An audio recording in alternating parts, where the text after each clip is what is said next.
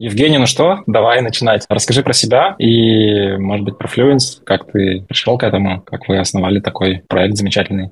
Привет, привет. Давай тогда я, наверное, вкратце расскажу, что такое Fluence, откуда он взялся, кто мы такие, и дальше можно уже там по вопросам подвигаться. Fluence компания сама по себе достаточно старая уже по меркам Web3 блокчейна. Мы начали чего-то делать в 2017 году. И тогда я и мой кофаундер Дмитрий, мы уже какое-то время наблюдали за там, блокчейном со стороны. Я вообще в целом узнал про биткоин давным-давно, там что-то майнил. Биткоины еще, когда это на компьютере можно было делать по чуть-чуть, там вот в этой как бы майнинг штуке немножко участвовал, так чисто из интереса, но без какого-то full-time вовлечения. А когда появился эфириум, и вот он принес такую большую идею, что теперь можно блокчейн, в принципе, технологию применить не только для того, чтобы переизобрести финансовую систему или там золото, или деньги, или что-то еще, а вообще шире на это все посмотреть, потому что, ну, по сути, эфириум добавил виртуальную машину на чейн, и люди стали вокруг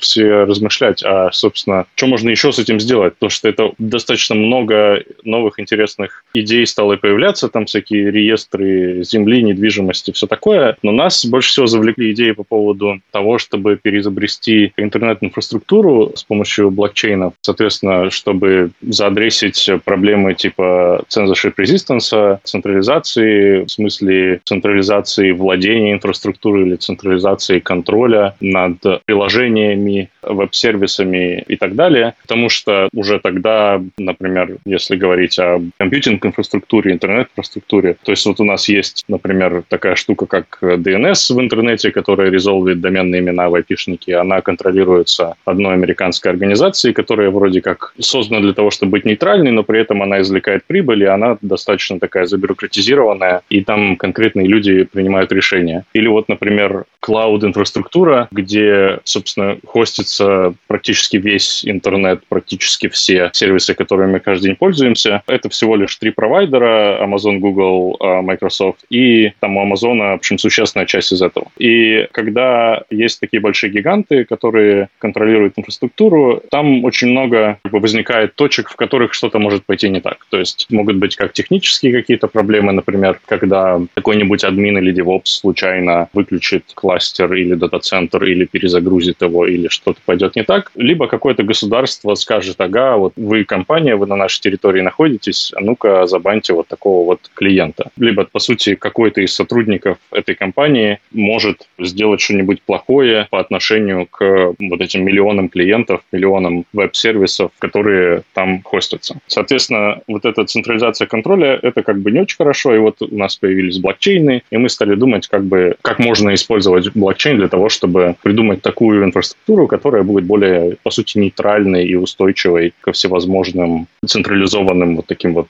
уязвимостям. Тогда тот момент такой был стейт проектов такой, что вот есть эфириум, он работает, есть какие-то первые конкуренты у эфириума, а, не помню уже там, уже что-то было, а там EOS, по-моему, появлялся, занимался вот эти вот ребята. С точки зрения всяких компьютинга сториджа был IPFS, был такой проект, назывался Storj, они тоже делали децентрализованный storage, как IPFS. И с компьютингом был, по-моему, Golem, это такой проект. Они фокусировались на том, что давайте заберем marketplace железа и будем рендерить видео, чтобы это было быстрее и дешевле. Собственно, это было все. И как бы если ты хочешь взять хотя бы более-менее адекватный там бэкэнд из э, традиционного Web2 cloud а, перенести на Web3 технологии, это просто было невозможно. И мы стали стали копать в сторону всяких баз данных, шифрованных данных. То есть мы в тот момент как бы research или разные стороны, и в какой-то момент мы там потратили достаточное количество месяцев, э, если не лет, на то, чтобы понять, а что, в принципе, имеет смысл делать и как именно оно должно работать. И мы пришли в конечном счете к тому, что вот сейчас является Fluence. И сейчас Fluence — это, как мы его сейчас называем, это такой decentralized computing platform и marketplace. То есть это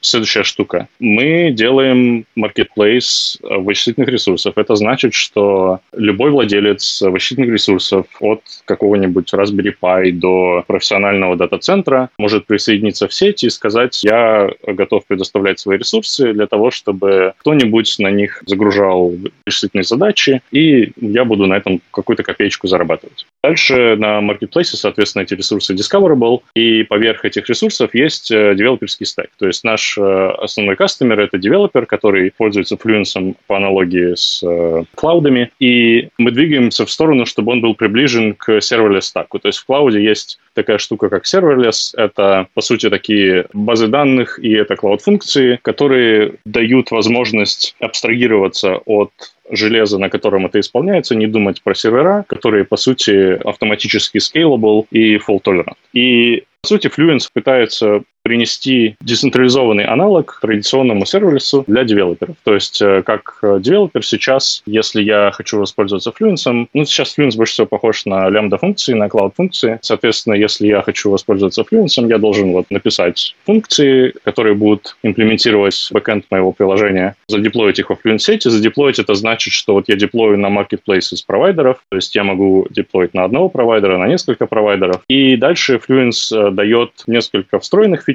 например, fault tolerance, то есть по дефолту все, что вы деплоите, оно деплоится сразу на несколько провайдеров. Там есть э, такой некий алгоритм координации этих провайдеров. И Fluence дает способ, по сути, тулинга для того, чтобы настраивать и программировать fault tolerance, scalability, load balancing, все, что угодно, что мне нужно на бэкэнде. Я могу, по сути, описать на языке программирования, который мы тоже сделали, он называется Aqua, специально сделан для того, чтобы создавать секьюрные распределенные системы. И я могу, по сути, запрограммировать как мой бэкэнд, как э, разные инстансы или функции, задеплоенные на разных провайдеров, должны вместе друг с другом себя вести для того, чтобы у меня получалось то, что мне нужно. То есть либо я, например, балансировал реквесты, либо я поддерживал liveness своего бэкэнда, его скейлил и так далее, и так далее. Часть из этого будет в будущем просто built-in во Fluency by default, но вот сейчас, например, есть fault tolerance, но пока нет автоскейлинга. И за все это на блокчейне, я буду платить стейблкоинами, ну, по сути, можно будет платить любыми токенами, на,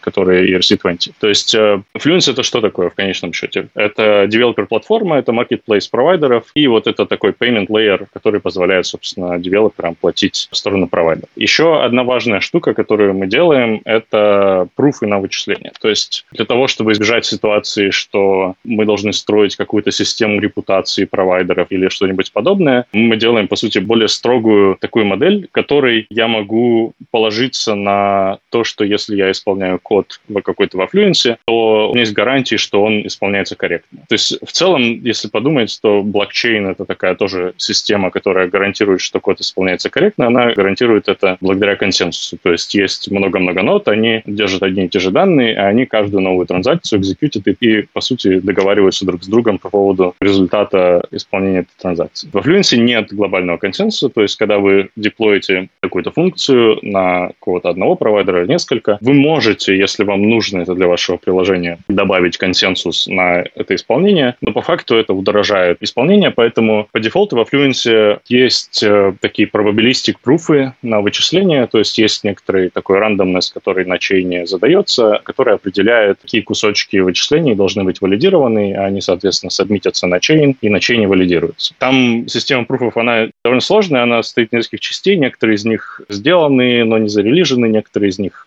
пока не сделаны совсем. Соответственно, мы там по частям к этому двигаемся. В целом мы сейчас рассматриваем Fluence на этапе, мы называем это private testnet, потому что у нас, по сути, есть developer tooling, у нас есть платежи, но мы не привлекали компьютер-провайдеров в marketplace. То есть, по сути, те ноды, с которыми вы будете работать, если вы будете пробовать Fluence, сегодня это будут, скорее всего, ноды, которые мы представляем бесплатно, они как бы available для экспериментов. Ну и дальше мы в этом году планируем двигаться к Public Testnet, когда мы будем анбордить компьютер-провайдеров, и дальше уже двигаться в Mainnet, когда все это запустится с живой экономикой, с платежами, с инцентивами и так далее. Это довольно круто, примерно, довольно информативно. Спасибо, ребят. У кого, если есть вопросы, то feel free высказываться, задавать что-то, уточнять. Я знаю, у нас тут много есть интересующихся именно DevOps тематикой. Мне вот то, что ты описывал, напомнило из работающих проектов части, наверное, Helium, тоже распределенные такие mesh networks, где каждый может стать э, провайдером и получать в валюте сети какие-то поощрения. На какие проекты вы трачиваетесь, смотрите, как на пример того, как можно это все построить децентрализованно, и чтобы все это работало со своими инцентивами, с экономикой, с токенами? Да, наверное, стоило сразу сказать какой-то аналог простой, чтобы было легко про это думать. Вот,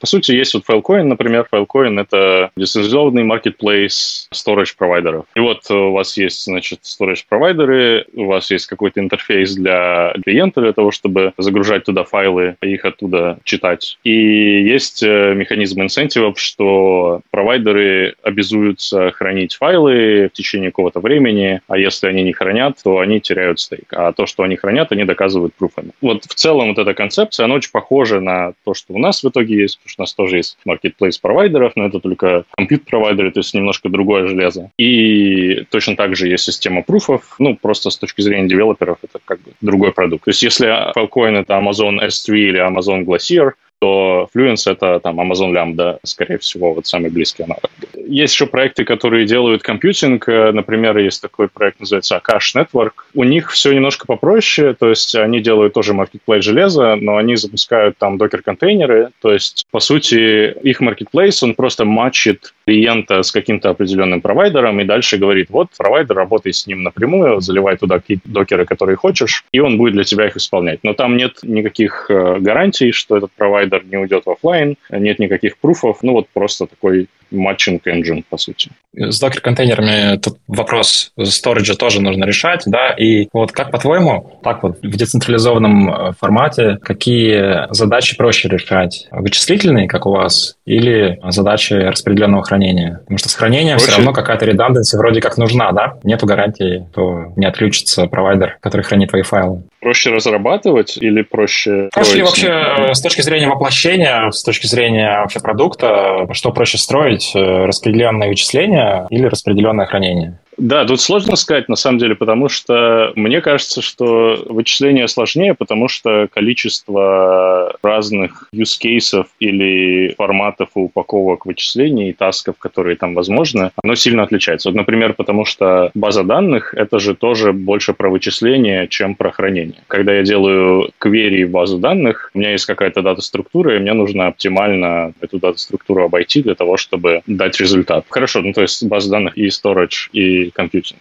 не только вычисления. Но со сториджем просто такая история, что мне кажется, что в индустрии раньше начали думать про это. То есть э, там IPFS, например, начался, по-моему, в 2015 году примерно. У них был первый пейпер, и Storj тоже там Sia Network, вот они в одно какое-то время стартанули. Про компьютинг стали чуть позже думать, и какие-то более-менее юзабельные продукты, вот они только вот, вот сейчас появляются, которые как бы не запускают все начение, но при этом дают какой-то адекватный продукт, который девелоперам можно использовать. Поэтому вообще инфраструктуру делать достаточно сложно, то есть там очень много задач для того, чтобы довести это все от какого-то простого уровня, что вот мы собрали marketplace, вот вы деплоите, что хотите, до юзабельного продукта, когда у тебя действительно есть э, security гарантии для кастомера, для того, чтобы тот код, который он хочет исполнить, будет исполнен, а не какой-то другой код. А когда у тебя есть security гарантии для провайдера, который исполняет код, что этот код там не вылезет из контейнера и не сломает ему операционную систему или что-нибудь такое. Что у тебя есть какая-то адекватная экономика, у тебя есть системы всякого там скейлинга, параллелизации и так далее. Тут э, просто нам пришлось много низкоуровневых штуковин изобретать. В частности, мы сделали Aqua — это такой Distributed Execution Protocol и язык, какой Domain Specific Language. По сути, что это значит? То есть на нем можно писать скрипты, которые описывают распределенное вычисление в терминах перов и функций, которые на них должны быть исполнены с добавлением всяких разных, по сути, условий, операторов, тробеков, циклов и так далее. И на каждой, по сути, Fluence ноде есть вот э, виртуальная машина, которая исполняет Aqua, и все Fluence ноды, они вот, по сути, сервят Aqua вообще, как Fluence внутри работает. Каждая нода, она сервит входящие реквесты через Aqua, и каждый из этих реквестов — это такой дата-пакет, в котором содержится скрипт, который описывает, как именно вот этот реквест исполняется в контексте разных функций на разных пирах. И таким образом, по сути, мы делаем такую инфраструктуру, которая может исполнять распределенные алгоритмы, которые не нужно передеплоивать каждый раз там, на все ноды или на часть нод, потому что, по сути, эти алгоритмы, они программируются внутрь реквестов, которые изначально откуда-то исходят. Таким образом, можно, например, сделать такой, не знаю, самое простой пример. Это там peer-to-peer чатик, который будет между двумя девайсами, который будет использовать Fluence сеть посередине. И вот технически это будет устроено так, что Fluence клиент на одном девайсе будет создавать такой data request, в котором будет написан скрипт, который скажет, пойди на такую-то Fluence ноду, исполни там такую-то функцию, а потом результат этой функции отправь на второй девайс. Вот. И, соответственно, Fluence нода, которая получит этот request с таким скриптиком, исполнит инструкции и сделает все, что нужно. Таким образом мы передадим сообщение там, с одного девайса через Fluence ноду на другой девайс. И дальше это все очень сильно усложняется, можно на этом любые алгоритмы написать. Но это я к чему? Это я к тому, что вот у нас основная сложность, она вот в изобретении низкоуровневой инфраструктуры, которая без клауда. То есть мы не пользуемся там кубернетисом, мы не пользуемся стандартными клауд-тулами, потому что они все созданы для trusted инфраструктуры, в которой есть админ, в которой есть кто-то, кто заправляет э, всем сетапом. Нам нужно было, в сути, сделать такую систему, которая может существовать без центрального админа. И, видимо, у вас удалось ее сделать, судя по всему. Proof of Concept состоялся, раз э, вы уже привлекли в рамках раунда А 9 миллионов, э, да, по какой оценке можешь сказать, что это было? Слушай, я не уверен, что это публичная инфа. А, то есть э, доля мультикоина и тех, кто тоже присоединился, других инвесторов, она как бы не публичная, да, не разглашается. Окей. Да, пока оно не разглашается, ну, то есть, скорее всего, это все мы опубликуем, когда уже будем mainnet запускать, когда все перенесется на чейн, и там будет все прозрачно. Окей, ну, скажем, 50 миллионов долларов оценка, это очень хорошо, а если больше, так это вообще замечательно. Вот э, мультикоин известный, да, своим тезисом того, что нужно инвестировать в какие-то real-world э, штуки, которые существуют не виртуально где-то на блокчейне, а которые приносят реальную пользу. Вот Helium я недаром упомянул, это тоже ими профинансированный проект, один из таких сигнатурных их проектов. И получается, у них видение осталось, да, вот, ну, как бы они верно сохраняют тому своему видению, и ваш проект Fluence, он как бы укладывается в это портфолио проектов, которые взаимодействуют взаимодействует с реальным миром. Общался ли ты непосредственно с Тушаром или вот с Кайлом? Что они говорят? Да, э, Почему да, им да. ваш проект понравился? Да, мы общаемся с Кайлом. По сути, они верят в распределенную инфраструктуру, и они ищут возможности инвестировать в наиболее адекватные проекты в этой сфере. То есть, ну вот, э, одновременно, когда мы анонсировали наш раунд,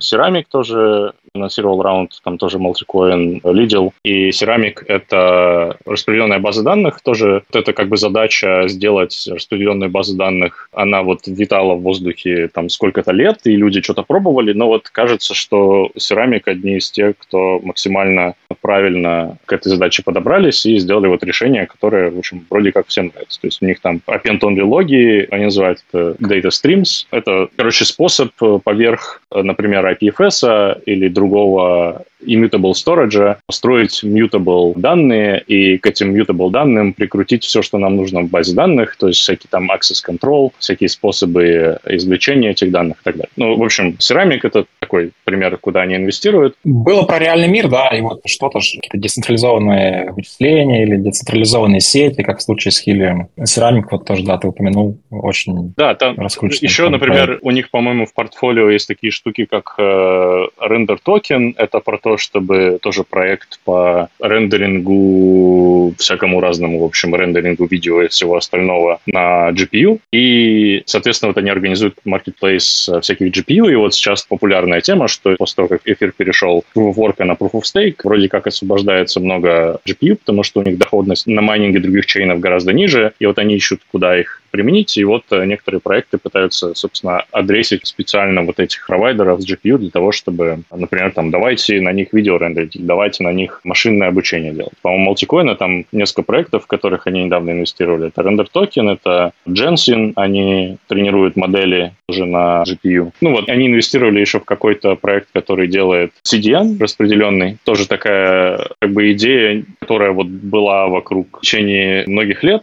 но, кажется, сейчас нет какого-то такого четкого лидера, который с вот четким value proposition распределенного CDN. Мне кажется, что в основном IPFS пользуются как э, CDN в том числе, ну, либо какие-то вот более приватные компании строят CDN поверх IPFS, там, например, Flick или типа того. Короче, если кто-то из нас будет разрабатывать что-то распределенное, то мультикоин — это прям фонд, куда стоит ломиться. Они портфолио, видимо, решили сформировать исключительно из таких проектов и не упустят ни один более или менее качественный проект из внимания. А что-то, может быть, Кайл, если вот ты говоришь, с ним общались, какой вообще у него вижен сейчас? Что он вам посоветовал? Может быть, как-то скорректировал вашу рыночную стратегию, продуктовую? Было ли общение на этот счет? Интересно очень. Слушай, ну, Кайл, он как бы достаточно четко пушит примерно одну и ту же историю про то, что, ребята, у вас должны быть четкие use cases, у вас должны быть э, четкое понимание, кто кастомер, какую вы проблему для них решаете, там, какую боль закрываете, ну, и,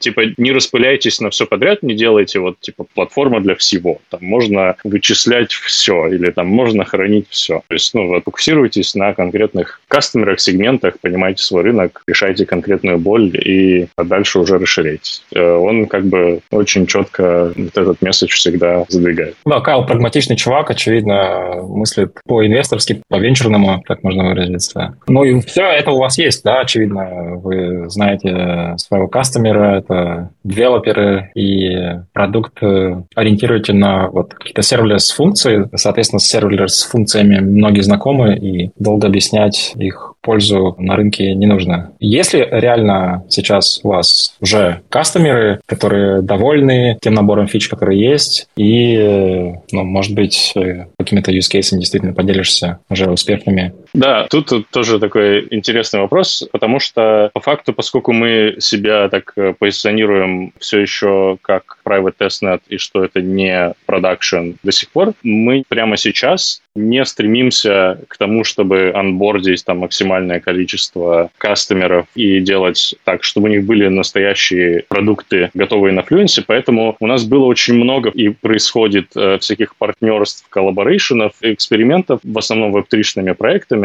но мы как бы не пушим это, то, что вот, ребята, все, вы пользуйтесь этим, пожалуйста, в продакшене завтра же и постоянно, потому что мы слишком много и быстро всего все еще меняем для того, чтобы побыстрее, собственно, это все зафиналить. Но про use cases немножко скажу, как бы, да, вот cloud-функции это всем понятно, но какие именно cloud-функции, какие именно задачи люди должны решать, и на это, на самом деле, есть много ответов, где Fluence э, полезен. Мы в целом видим, что видим будущее Fluence, чтобы заадресить, собственно, сути всех cloud-юзеров, которые сейчас пользуются серверлесом или лямбдой, э, во Fluence, то есть там use cases типа data pipeline, data processing, всякие боты, machine learning, там, models, execution моделей и так далее, и так далее. В Web3, по сути, его можно использовать Fluence функции в качестве ораклов, чтобы индексировать чейны, чтобы делать всяких ботов, DeFi automation и так далее, и так далее. Там частично не хватает фичей, там есть трудности с теми языками, которые мы поддерживаем. То есть, например, у нас сейчас пока нет фичи для того, чтобы можно было секьюрно передавать секретные ключи во Fluence функции. Там есть несколько решений, там можно решать с помощью Trusted Enclave на провайдерах, можно решать с помощью MPC, это Multiparty Computation, ну, то есть там threshold сигнатуры всякие такие. Мы работаем над этим, это, скорее всего, успеем сделать в этом году. Вторая штука, это, например, нам очень не хватает языков программирования, на которых можно писать функции, чтобы деплоить их во Fluency. Поскольку мы все компилируем в WebAssembly, у нас есть ограничения на то, какие языки можно скомпилять в WebAssembly. По дефолту сейчас у нас работает Rust и C++.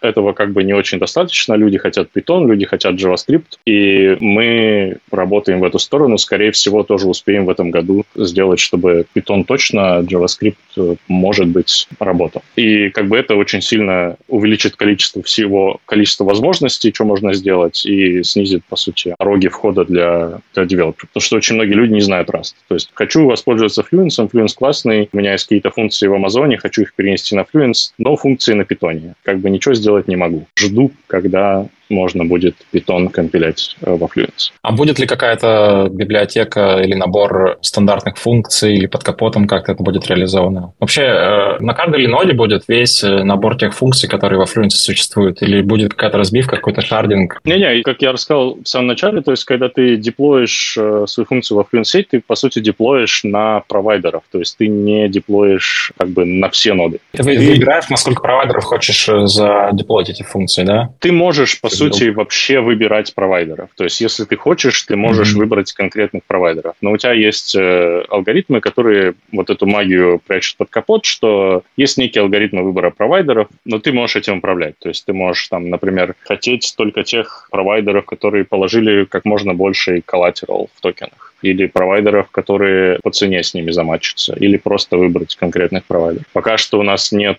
ничего про гео и хардвар, потому что это такие не очень тривиальные задачи, как решить, как проверить, что если провайдер говорит, что у него сервера в Европе, то они точно в Европе. Или что если у него есть вот такой мощности железа, то оно вот такой мощности. То есть у нас есть э, мысли про эту тему, там э, тоже хотим сделать такую штуку, как proof of, забыл я, как мы это называем, proof of capacity. Нет, там, там а. про вычислительные ресурсы, что в целом можно придумать такую конструкцию, в Filecoin похожая штуку они придумали, что ты запускаешь такой алгоритм, который заполняет там бессмысленными данными твой диск, и ты потом строишь поверх вот этого вот всего заполнения данных там zk-proof, и этим zk-proof доказываешь, что у тебя есть определенное количество storage. Мы похожую такую штуку хотим сделать для того, чтобы доказать в целом, что у тебя есть определенное количество вычислительных ресурсов, которые определяются CPU, memory. Ну, по сути, там оно определяется CPU и memory. Но пока что мы не там. То есть это вот такое будущее, которое бы хотелось прийти. То есть пока каких-то требований инфраструктурном уровне к провайдерам их нет, и это все только готовится, да? Да. Какое железо должно быть у провайдеров? Может эм. ли человек с ноутбуком стать вашим провайдером? Технически может, но фактически никто не будет пользоваться, скорее всего, вашим провайдером с ноутбуком, потому что он не reliable. То есть он медленный, у него медленное железо, у него медленный коннект к интернету, и еще он может отключиться случайно. Но при этом сам по себе протокол, он не ограничивает. То есть если у кого-то действительно есть какие-то определенные таски, которые там экономически имеет смысл выполнять на reliable девайсах, и, например, у нас есть там миллион ноутбуков законнекченных в сеть, которые очень дешево готовы готовы все что угодно исполнять. То в целом это реалистично. Вопрос только спроса. То есть мы в основном фокусируемся на тех задачах, которые, когда нужно available, по сути, какой-то код, который отвечает за бэкэнд веб-сервиса. И он, конечно, должен быть available. И он должен работать быстро и с максимальным перформансом. И в этом смысле на ноутбуках его, конечно, исполнять э, не лучшая идея. Но если мы ищем инопланетян, то почему нет? Это ты про свете, да? Ты участвовал э, в нулевых там или когда это было? Я, по-моему, что-то ставил, но так активно не, не очень часто. Мне кажется, они до сих пор живы, все эти Boeing, проекты, сети Home, они живы, но... протеины складывать распределенно. А, да-да, там есть uh, Folding Home, он называется. Конечно, да. было бы круто все это в будущем положить в итоге на Fluence. Но тут главное, чтобы инцентивы были, то есть, да, чтобы был кто-то, кто готов заплатить провайдерам за то, что они тратят ресурсы. Еще момент, э, какие могут быть даунсайды, даже если я использую ноду с самым совершенным и быстрым железом, самым быстрым интернетом, по сравнению все-таки с использованием того же AWS, Azure или Google Cloud. То есть какие-то с пингом могут быть проблемы или какие ботлнеки вообще могут быть, если я выбираю децентрализованный компьютинг, децентрализованное хранение для своего проекта. Я бы сказал, что основной сейчас барьер именно в developer experience. То есть у меня есть сейчас, у меня есть Amazon, вокруг Amazon есть невероятная куча тулов, интеграции и всего остального. Ну, грубо говоря, вот я могу, например, я уж не помню точно такой синтетический пример. Есть, например, Versil, такой проект versil.com, который фронтендеры, JavaScripтеры очень любят использовать, чтобы деплоить JS-приложение. И там появились, например, функции, и эти функции, они под капотом, если я не ошибаюсь, они исполняются в итоге в Амазоне. То есть многие люди используют инфраструктуру Амазона даже не напрямую, то есть через много разных уже там SaaS или других сервисов, которые построены поверх этого. Или там Heroku, например, позволяет тоже там деплоить э, все, что угодно в Amazon. В этом смысле сейчас пока что state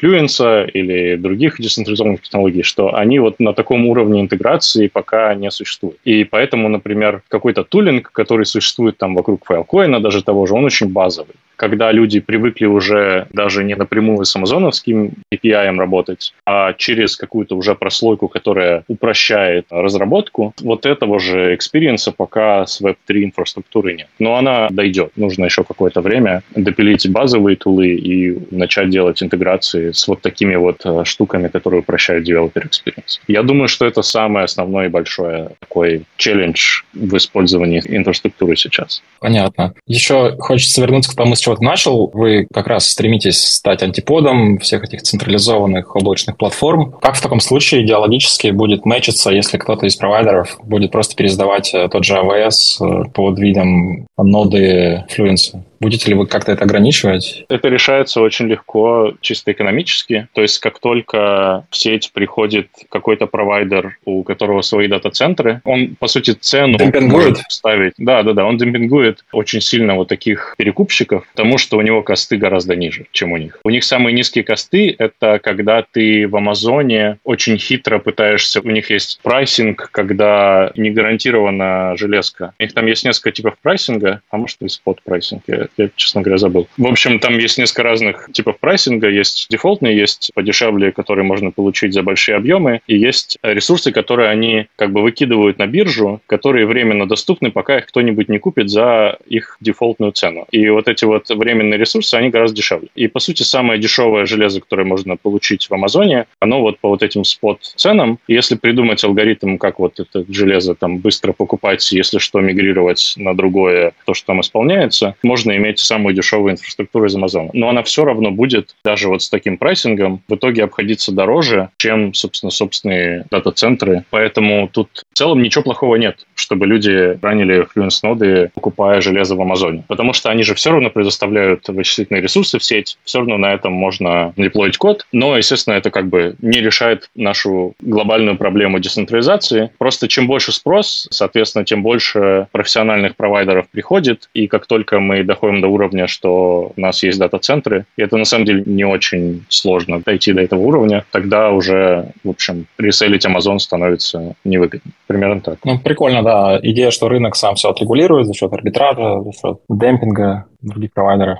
А вообще, что может отвадить э, разработчиков, э, привыкших к dev experience AWS и других облачных централизованных платформ, и привести их к вам? Что вот политическое должно произойти, какой-то катаклизм случиться, чтобы к вам прям пошел наплыв пользователей, чтобы пошел спрос на децентрализованный компьютинг? Потому что это все классно звучит, идейно, концептуально, но как бы децентрализация, она, ты ее ценишь только тогда, когда есть угроза, да, каким-то централизованным вещам, когда проекты выкидывают э, с площадок, цензурируют и так далее. Что может подтолкнуть пользователей, там, заканцели, да, условно, тот же AWS и сказать, все, все с сегодняшнего дня идем на Fluence, как э, вот в свое время было с Твиттером, когда появилось много каких-то альтернатив Твиттеру, без цензуры и децентрализованных в том числе. Может такой момент наступить для вас? Слушай, на самом деле это же все постепенно постепенно развивается. За последние годы было очень много таких ситуаций, когда какая-нибудь цензура происходила где угодно. То есть GitHub банил аккаунты каких-то людей или банил проекты. Twitter начинал творить непонятно что. То есть как только возникает какая-то громкая история о том, что какая-то большая корпорация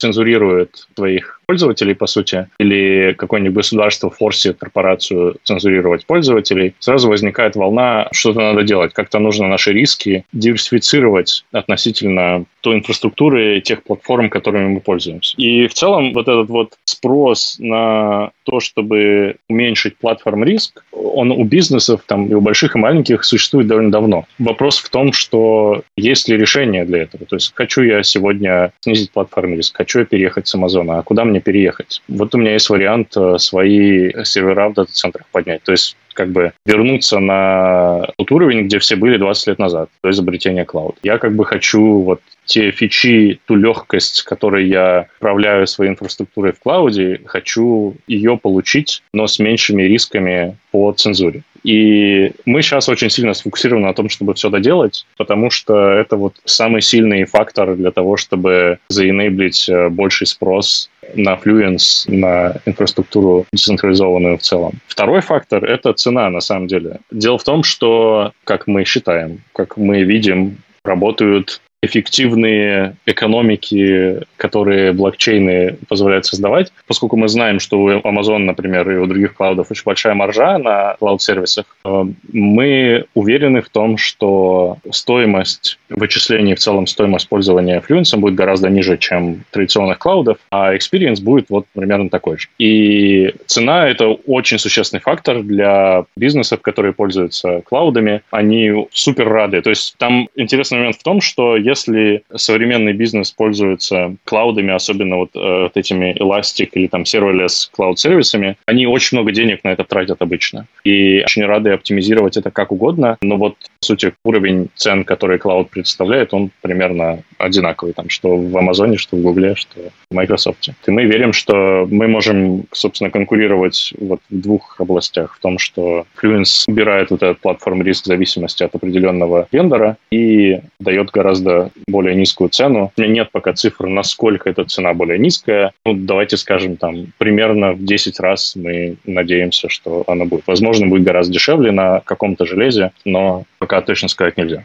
Да, немаловажный фактор, конечно, фактор цены. Евгений, спасибо. А, ребят, какие-то вопросы у вас, может быть, по ходу дискуссии созрели? Размьючивайтесь, задавайте. Можно мне, да? Да, Артем, давай, конечно. Первый вопрос, то есть я не всем расслышал. Речь э, шла о full tolerance или о full tolerance? То есть это полный доступ или отказоустойчивость? Full. Отказоустойчивость, да. Full tolerance уже реализовано, да, у вас? Да, да. Ну, там на самом деле можно об этом много говорить, но в базовой мере оно реализовано. Но там просто может быть очень много разных реализаций и понимания, что такое fault tolerance в целом.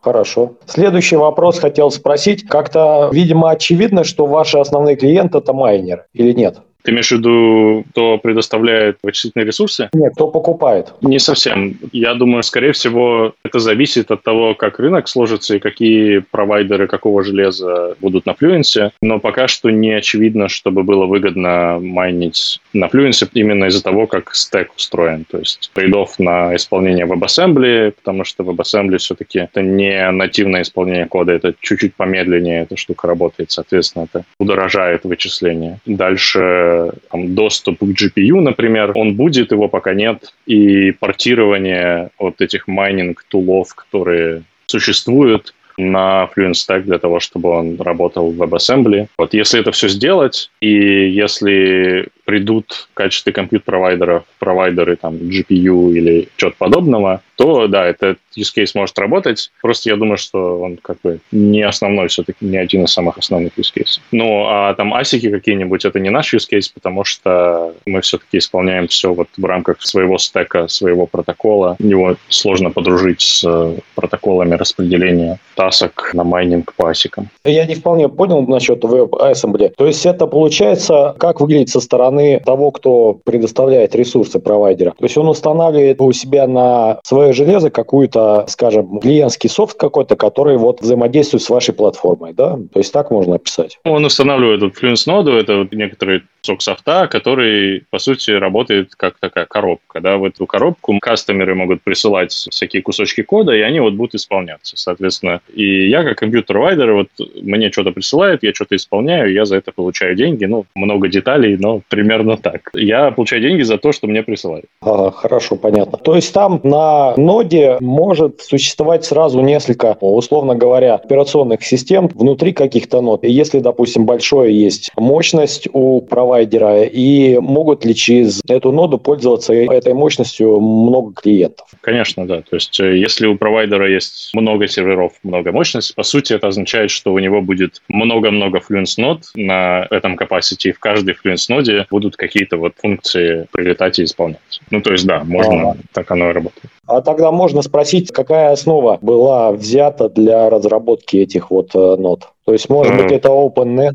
была или что-то такое? Мы просто на расте все писали сами. Мы используем для базового нетворкинга Lippy2P, но, по сути, у нас и свой runtime, ну, кстати, в WebAssembly runtime у нас написан был изначально на Wasmere, сейчас мы мигрируем на WasmTime. Вот если все эти слова вам что-то говорят, networking, lip2p, но у нас там свой протокол, который мы запускаем в lip2p. Вот, но в целом это просто, по сути, Rust. Ага, хорошо. Еще вопрос по поводу языков программирования. То есть вы вначале сказали, что используется Aqua язык программирования для, для того, чтобы прописывать конфигурацию, а потом сказали, что язык программирования, как бы, он используется Rust, э, Python и еще что-то. То есть вот я этот момент не понял. Для функций поддерживается Rust Python, я так понял. Да, то есть... Да, как бы виртуальная машина работает на Акве, да? Так можно понять? Я бы сказал, что можно в контексте аналогии, например, можно думать что про Fluence, что вот у нас есть функции, и функции сейчас можно писать на Rust, и можно будет еще на Python и на JS, ну, там на других языках. А кроме функций у нас есть способ этими функциями оркестрировать или складывать их в некоторые такие workflow исполнения. В Amazon есть такая штука, называется Step Functions. Там у них JSON-язык, на котором можно описывать вот, исполнение разных функций и всякие условия. В Google это называется Google Workflows, во Fluence это чуть-чуть по-другому работает, но вот Aqua — это нечто похожее на вот эти вот э, степ-функции или workflows. То есть это штука, которая как бы верх исполнения функций существует, она как бы оркестрирует исполнение разных функций в какие-то общие бизнес-процессы или алгоритмы. Хорошо. И заключительный, наверное, вопрос, поскольку это школа разработчиков, то я посмотрел, у вас нет вакансий сейчас на HeadHunter. То есть первый вопрос, э, где вы размещаете вакансии? И второе, ну, какие позиции для вас наиболее актуальны? У нас вакансии все на сайте сейчас fluence.one slash join html. Ну или там fluence.network, там есть ссылка, в общем, можно их найти. Fluence.network, здесь нету ссылки на вакансии, но я не вижу. Он скинул fluence.one slash join. HTML. Ага. Да-да-да. Вот. А, в чате.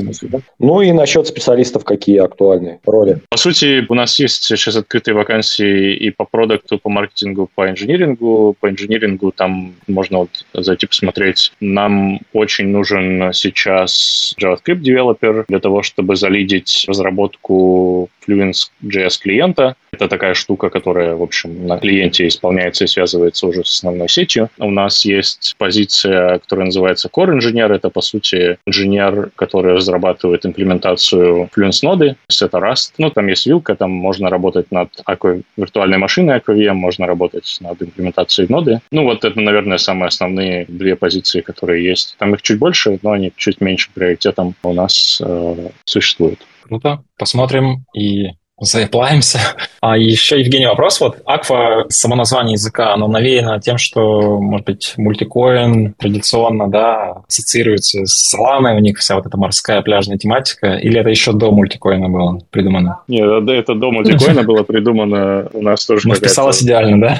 Да, какая-то морская тематика у нас тоже прослеживается. У нас WebAssembly Runtime называется Marine, Aqua называется Aqua, и оно вместе можно называть это Aqua Marine, хотя мы так не делаем уже. Ну, короче, да, тоже какая-то такая морская получилась. Такое. Нормальный матч у вас. Евгений, спасибо большое. За час получилось довольно-таки много обсудить, погрузиться вообще в технологический стак и в суть вашего проекта. Надеюсь, что еще много раз к нам придешь и расскажешь о том, как и куда ваш продукт развивается, какие у вас успехи. Ну и еще раз поздравляем с Рейзен, естественно. А, можно вопрос? Да, Адриан, давай. Ну, он больше не технический, такой чисто про сообщество. Да, привет. Вопрос такой, а что планируете делать с сообществом сообществом, как планируете его развивать, какие-то, может быть, э, активности. И еще хотел задать вопрос по поводу вашего участия на Ethereum Denver. Какие ваши впечатления после Ага, да. Была своя будка в Денвере.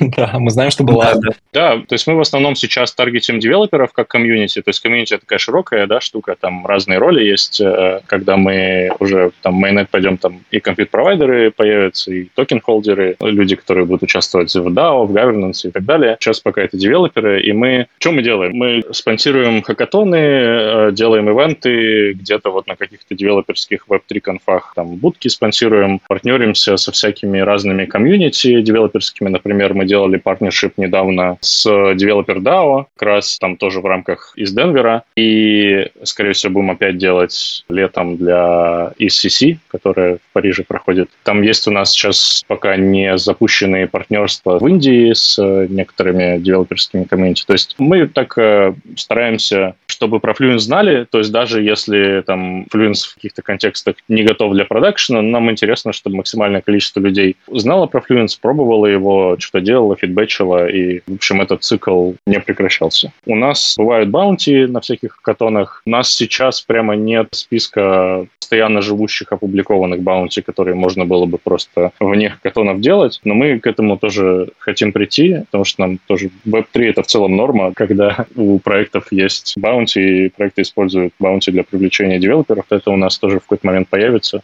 пока руки до этого не дошли. Вот примерно так. Из Денвер был классный, там было очень много людей, было очень хорошо, в общем, куча фидбэка, куча знакомств там, с точки зрения хакатона из Денвер всегда такой челленджинг немножко, потому что там, не знаю, 50 или больше спонсоров, и, по сути, все друг с другом конкурируют за хакерские команды, но у нас было несколько очень классных э, сабмишенов, поэтому для нас это было достаточно удачное участие. Очень круто, спасибо большое за ответ. И удачи в Токио. Скоро Спасибо. слышал, у вас будет там тоже конфа. Кстати, в Токио мы очень коротко, то есть, по-моему, у нас э, только будет какой-то толк, какое-то небольшое выступление. Мы не спонсируем катон, потому что не, не получается. Мы пока стараемся не ездить на коротких катоны, когда всего два дня, потому что просто по выхлопу, который мы получаем, для нас в данный момент того не стоит, потому что есть некоторый такой рок вхождения во Fluence, и на коротких катонах часто который не Fluence Focus, а вот именно Ethereum Focus, то часто людям не хватает времени, фокуса, на то, чтобы погрузиться во Fluence и что-то сделать полезное для того, чтобы как бы оправдать наше спонсорство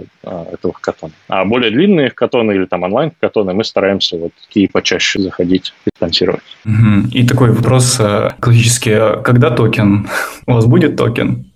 Да, слушайте, по сути, mainnet для нас означает запуск compute маркетплейса и платежей на chain е. Мы будем запускать это на EVM chain е, там пока, в общем, идут дебаты, какой именно это будет chain, но это на EVM. И там есть токен экономика, то есть там провайдеры, compute-провайдеры должны класть на chain collateral, когда они хотят serve ить функции. И, соответственно, по сути, чем больше у них capacity, тем больше collateral они должны положить. И, соответственно, они submit ят proof ы, если они там submit ят неправильные proof ы, то они этот collateral теряют. То есть такая вот экономика будет, соответственно, будет токен. И мы target им mainnet в этом году, мы очень надеемся сделать в этом году. Но это всегда планы, это всегда такая штука очень двигающаяся. Но мы очень серьезно намерены. Понятно. А Удачи. точно будет не Solana, но это будет Neon EVM.